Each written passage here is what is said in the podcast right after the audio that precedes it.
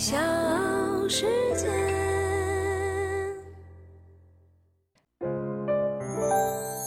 大咖故事，故事舅舅，越说越有。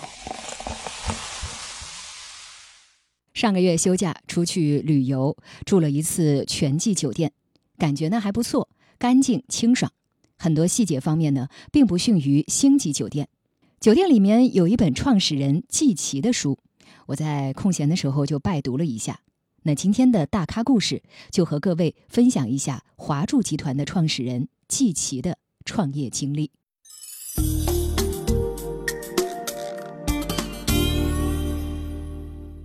酒店这个行业呢，从来都不缺风云人物，但是季琦却是不得不提的一位。无论是三家纳斯达克上市公司四次敲钟的传奇经历。还是二零二零年疫情当中的四封信，关于季琦的话题似乎从未断过。事实上，有关这个男人的话题也远远不止这些。梳理他过往的经历，不难发现，他的成功并非偶然。季琦被誉为创业教父，在一九九九年五月，他和梁建章、沈南鹏、范敏共同创建了携程旅行网，开拓了中国在线旅游业的疆土。接着，季琦创办如家经济型连锁酒店，打开了中国经济连锁酒店的新方向。二零零五年，季琦又创办了汉庭，并表示华住也就是汉庭是一辈子的事业。这三家企业先后登陆纳斯达克，全部成为超过十亿美元级别的公司。据不完全统计，华住酒店集团目前运营超过七千多家酒店，遍布全国四百多个城市。旗下包括喜悦、花间堂、诺福特、美居、全季、宜碧斯、汉庭等多个知名酒店品牌，六十五万多间客房，市值酒店业全球第三，仅次于万豪和希尔顿。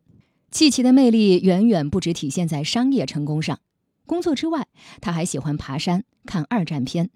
他会随身携带一种叫茶祖的老树袋泡茶、小香插、短枝沉香等一些生活好物。这些生活好物也出现在了华住酒店的客房中，这是季琦的生活哲学，也是他对东方文化融入到住宿体验的一种回归。仔细观察，季琦其实很喜欢穿一些中式的服装。那为什么在酒店放上这些小物件呢？季琦说，在匆忙的旅程中，我们总需要一些小物件成为路上的贴心陪伴，也更需要在旅程中拥有家的安全和温馨。当年季琦刚开始搞如家的时候，就遭遇了非典。或许正是这样的经历，让华住在去年疫情突发的时候，第一时间做出了反应。二零二零年一月二十三号，季琦给华住全体员工和加盟商写了一封信，其中表示住客和员工的安全比生意更重要。而在面对酒店纷纷关停的当下，季琦坚持营业。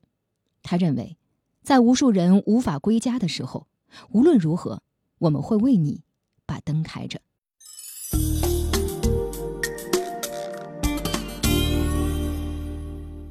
一九六六年出生的季琦是一个地道的农村孩子，插秧、杀猪之类的农活没少干，然而饭却经常吃不饱。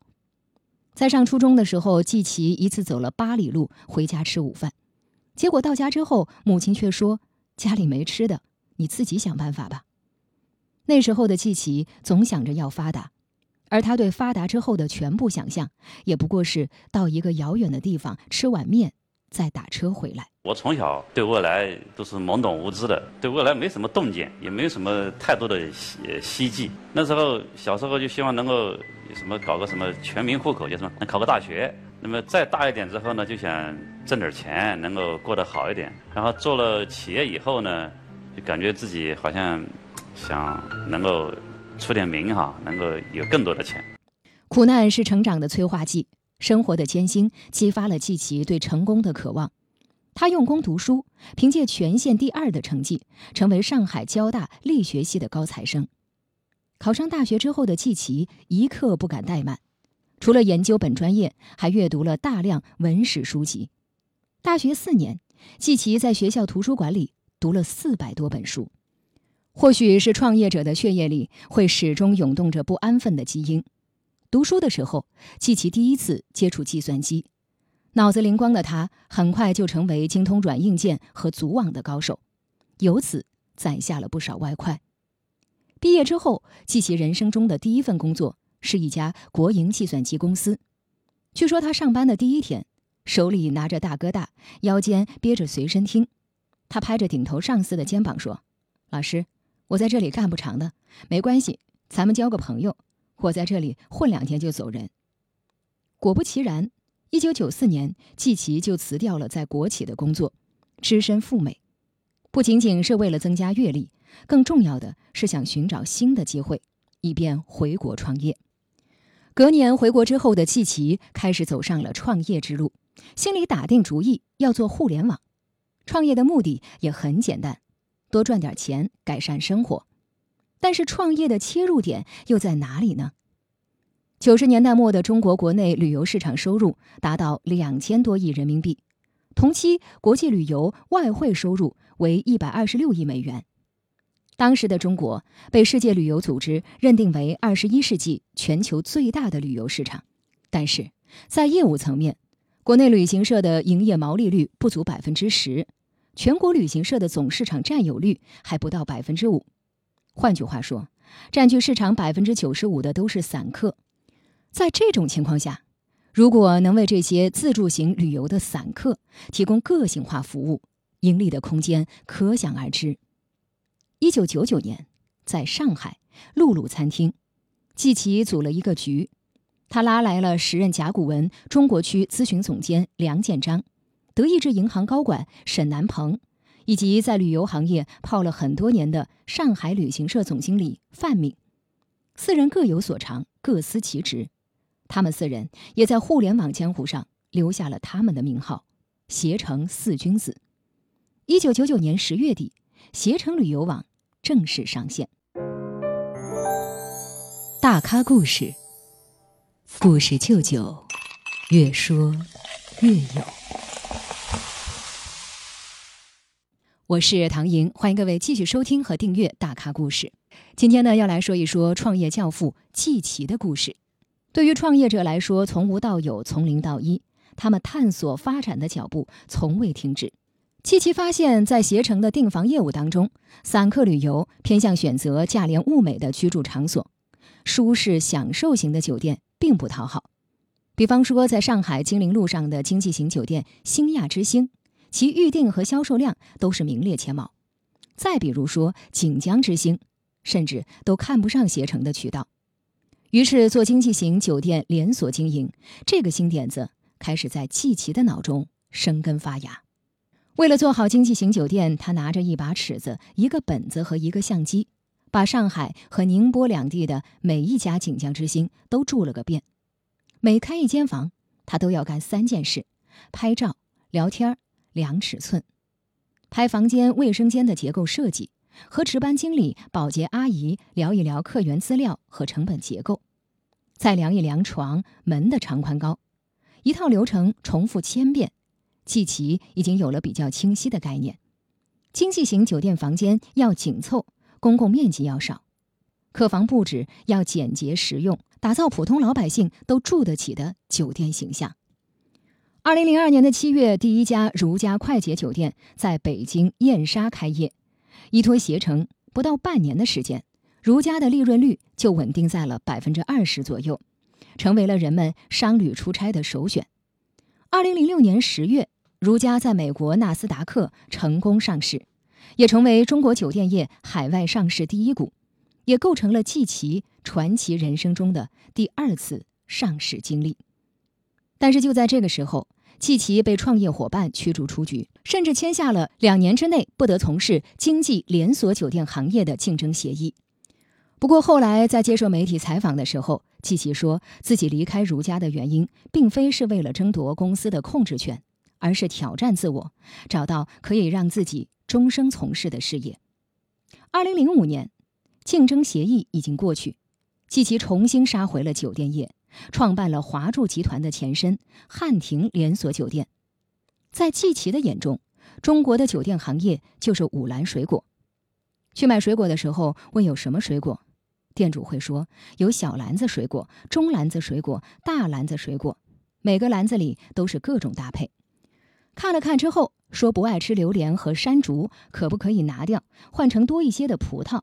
店主说不行，亲，那你买大篮子吧，那个里面葡萄比较多。可是大篮子当中榴莲和山竹也多，干嘛要花钱买我们不爱吃的东西呢？我只要葡萄。店主说不行，我们只有三种篮子，你只能挑一个，然后全部买走。这就是中国的酒店业。中国的酒店业就是五篮水果，上面标着一星到五星，你想住哪一个？按照星级酒店评定标准，三星级要有专职的行李员，不少于十六个频道的彩色电视，百分之七十的客房要配有小冰箱。四星级大堂要气派豪华，有足够的停车场，大部分的房间不小于二十平米，提供擦鞋服务。五星级房间要用高级地毯。有全身镜，有三个以上的宴会厅、中西餐厨房。想住四星级酒店，但是并不需要停车场，也不需要小冰箱，不需要宴会厅、美容美发，不要这些，换一张更舒服的床，行吗？酒店说不行，这是行业规定，你只能挑一个，然后全部买走。很多酒店卖了大量客人用不到的东西给客人，那怎么办？那就拿掉篮子里的榴莲、山竹，换成消费者最爱吃的葡萄。酒店业的葡萄就是睡眠，酒店的本质是用来睡觉的，其他一切的设施都是睡觉这个服务的延伸。在一个干净的环境、安静的空间、舒适的床上睡一个好觉，这是旅行者对酒店这个古老的行业最本质的要求。如果消费者只有三百块钱，这通常是大家出差的报销标准，三星级酒店的预算，那怎么为他们配水果呢？酒店的餐饮是出了名的难吃，拿掉。交通便利可能更重要。大堂豪不豪华不重要，旅客不是来睡大堂的。不把消费者的钱浪费在这些上面，然后拿所有的钱都去买葡萄，把床位的质量、卫生和安静程度堆到四星级的标准。用三星级酒店的价格睡上四星级酒店的床，于是华住的第一家连锁酒店汉庭正式启动了。用最少的钱办最多的事，用三星级酒店的预算住上了四星级酒店，这就是汉庭的发展方向。二零一零年三月二十六号，既意外又不意外的，四十四岁的季琦带领汉庭酒店集团再一次赴美纳斯达克，第三次敲响了。上市之钟，每个人到我店里来，到我们这儿来睡觉，就你把你自己的这个身体都是靠着我的被子。如果说我用了不好的被子不够暖，我的被子可能洗的不够干净，他可能都会皮肤就会就会过敏。就对我来说，这种责任心，一一年我们有几千万人，将来未来有上亿人在我们酒店里住，就这种责任心对我来说是那个。有些时候有些对手你出了一些不太好的事儿，我第一个不是说幸灾乐祸，我觉得我们做的是不是够好。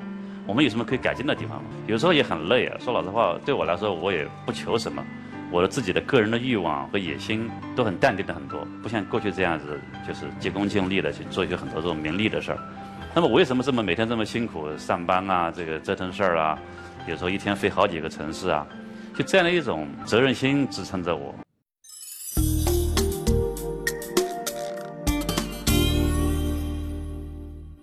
携程两年，如家三年。都没能拦住季琦的脚步，但是到了汉庭这里，季琦却有意想停住，并向深处走去。曾有人问季琦，连续三次创业，为什么会在此打住？季琦回答说，在做携程和如家的时候，我时值年盛，满腔热情地关注上市、股价、业绩、预算这些东西。现在，我真心的希望能从一个连续创业者。沉淀蜕变成一个百年企业的缔造者，我想专注在酒店行业上，脚踏实地的把汉庭做成一家百年老店。二零一二年，汉庭正式更名为华住，取中华住宿之意，目的就是要打造属于中国的世界级酒店集团。二零一四年，华住与国际酒店集团雅高达成战略合作。后者为其带来了宜碧斯、诺福特、美居等中高端品牌。二零一七年，华住以三十六点五亿元的价格全资收购橘子水晶酒店集团百分之百的股权。二零一八年，又以近四点六三亿元收购了北京青浦旅游文化发展有限公司及同程旅游合计持有的花间堂百分之七十一点二的股权。二零一九年，华住的收购脚步迈出了国门，完成了对德国第一大本土酒店集团。德意志酒店集团百分之百股权收购协议的签署。除了酒店之外，华住联合光大安石成立了安住此间，共同发起设立泛居住地产投资基金，专项投资于中国境内的酒店及公寓等居住类不动产物业。至此，继其围绕泛居住生态打造的商业版图逐渐成型。华住现在已经成为中国第二大、全球第九大酒店集团。去年九月，季琦在港交所完成了他人生的第四次敲钟，华住集团在港交所正式挂牌发行。我觉得未来充满了很多可能性。那么，有可能华住会成为全球第一大酒店集团，有可能我们未来我的员工会可能有十万人、几十万人，每年可能我们服务几几亿的这些这些旅行者。我的未来，我充满了憧憬。我觉得这样的憧憬，更多的是我自己对人生意义的一种追求，就是一种一种模糊的、看不清的未来，才具有追求的可能性和意义。在季琦的微博里，谈到他自己的人生时，他写过这样一段话：“当我七十多岁，坐在海边，有年轻后生问我的时候，我会跟他平淡从容地说，我这一生过得非常有意思。”过了我想过的一生，不以物喜，不为名利。他就是全球唯一一位创立四家市值超十亿美元公司的连续创业者，被誉为创业教父的季琦。小时。